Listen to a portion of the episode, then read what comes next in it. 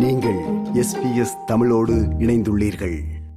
இந்திய தொழிலதிபர் கௌதம் அதானியின் குழுமம் குறித்து அமெரிக்காவை சேர்ந்த முதலீட்டு ஆய்வு நிறுவனமான ஹிண்டன்பர்க் அளித்த அறிக்கை இந்தியாவில் பெரும் பரபரப்பை ஏற்படுத்தியுள்ளது. இந்த அறிக்கையின் காரணமாக பங்கு சந்தையில் அதானி குழுமத்திற்கு பெரும் நஷ்டம் ஏற்பட்டுள்ளது.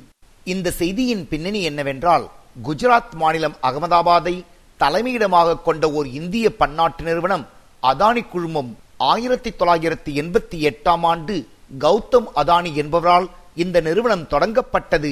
வணிக ஆற்றல் வளங்கள் தளவாடங்கள் வேளாண் வணிகம் ரியல் எஸ்டேட் நிதி சேவைகள் பாதுகாப்பு மற்றும் விண்வெளி போன்ற தொழில்களை இந்த நிறுவனம் செய்து வருகிறது. அதானி குழுவின் வருடாந்த வருவாய் பதிமூன்று பில்லியன் டாலர் என்று கூறப்படுகிறது. மேலும் இந்த நிறுவனம் ஐம்பது நாடுகளில் எழுபது இடங்களில் செயல்பட்டு வருகிறது. மேலும் அதானி குழுமத்தின் நிறுவனரான கௌதம் அதானி அரசியல் செல்வாக்கு மிக்கவராக பார்க்கப்படுபவர். கௌதம் அதானிக்கு பல்வேறு அரசியல் கட்சி தலைவர்களுடன் நேரடி தொடர்பு உள்ளதாக கூறப்படுகிறது. அது மட்டுமல்லாமல் ஆளும் பாஜக அரசு கௌதம் அதானிக்கு ஆதரவாக செயல்படுவதாக பல்வேறு குற்றச்சாட்டுக்கள் முன்வைக்கப்பட்டதுண்டு.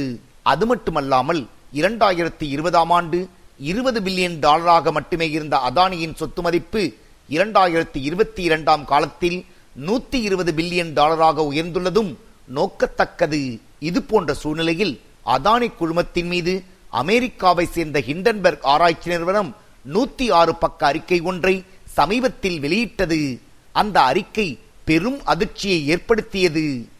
ஹிண்டன்பர்க் அறிக்கையில் அதானி குழுமம் மீது கடுமையான ஊழல் குற்றச்சாட்டுக்கள் சுமத்தப்பட்டுள்ளன. மேலும் அதானி குழுமத்திடம் எண்பத்தி எட்டு கேள்விகளை முன்வைத்துள்ளது ஹிண்டன்பர்கின் அறிக்கை. இந்த அறிக்கை ஏற்படுத்திய அதிர்ச்சியில் அதானி குழும நிறுவனத்தின் பங்குகளின் மதிப்பு சலசலவென்று சரிந்து முதலீட்டாளர்களுக்கு பெரும் நஷ்டத்தை ஏற்படுத்தியது. மேலும் ஒட்டுமொத்தமாக பங்கு சந்தையில் நஷ்டம் ஏற்பட்டது. அதானி குழும நிறுவனங்களில் ஏழு நிறுவனங்கள் பங்கு சந்தையில் பட்டியலிடப்பட்டிருந்தன.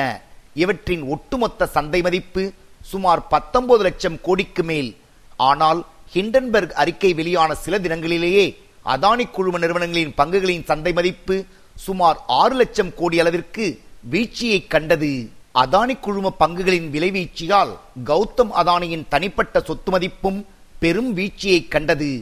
உலக பணக்காரர்களில் மூன்றாம் இடத்தில் இருந்த அதானி படிப்படியாக கீழே இறங்கி பதினைந்தாவது இடத்திற்கு சரிந்துள்ளார்.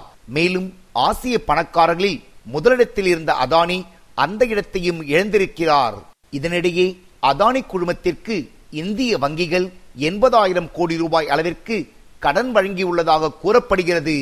இது அந்த குழுமத்தின் மொத்த கடனில் முப்பத்தி எட்டு சதவீதம் என்பதும் நோக்கத்தக்கது.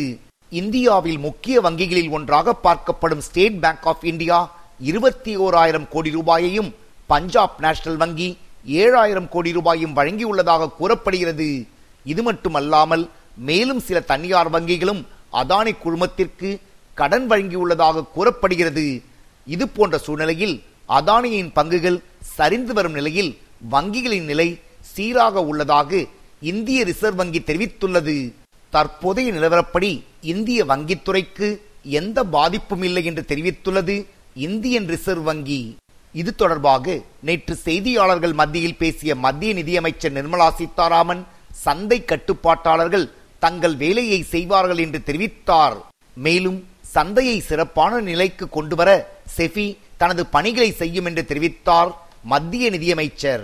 இதே நேரம் அமெரிக்க ஆய்வு நிறுவனமான ஹிண்டர்பர்க் அறிக்கையில் எழுப்பப்பட்ட கேள்விகளுக்கு அதானி குழுமம் பதிலளித்துள்ளது. இது தொடர்பாக அந்த குழுமம் வெளியிட்டுள்ள நானூத்தி பதிமூன்று பக்க பதில் அறிக்கையில் ஹிண்டர்பர்க் ஆய்வறிக்கை ஒரு குறிப்பிட்ட நிறுவனத்தின் மீதான தாக்குதல் அல்ல என்றும் இந்தியாவின் ஒட்டுமொத்த வளர்ச்சி மீது திட்டமிட்டு நடத்தப்பட்ட தாக்குதல் என்று தெரிவிக்கப்பட்டுள்ளது. இதே நேரம் அதானி குழுமம் மீதான குற்றச்சாட்டுக்களை பெயரளவில் விசாரிக்காமல் செஃபி மற்றும் ரிசர்வ் வங்கி தீவிர விசாரணை நடத்த வேண்டும் என்று எதிர்க்கட்சிகள் கோரிக்கை விடுத்துள்ளன. அதானி குழுமம் மீதான புகார் குறித்து உரிய விசாரணை மேற்கொள்ள வேண்டும் என்று வருகின்ற பிப்ரவரி மாதம் ஆறாம் தேதி நாடு முழுவதும் போராட்டம் நடைபெறும் என்று காங்கிரஸ் கட்சி அறிவித்துள்ளது. மேலும் அதானி குழுமம் குறித்து முறையான விசாரணை நடத்த வேண்டும் என்று இந்திய நாடாளுமன்றத்திலும் எதிர்க்கட்சிகள் கோஷமிட்டனர். இது எஸ்பிஎஸ் வானொலியின் பார்வைகள் நிகழ்ச்சிக்காக தமிழகத்திலிருந்து ராஜ்.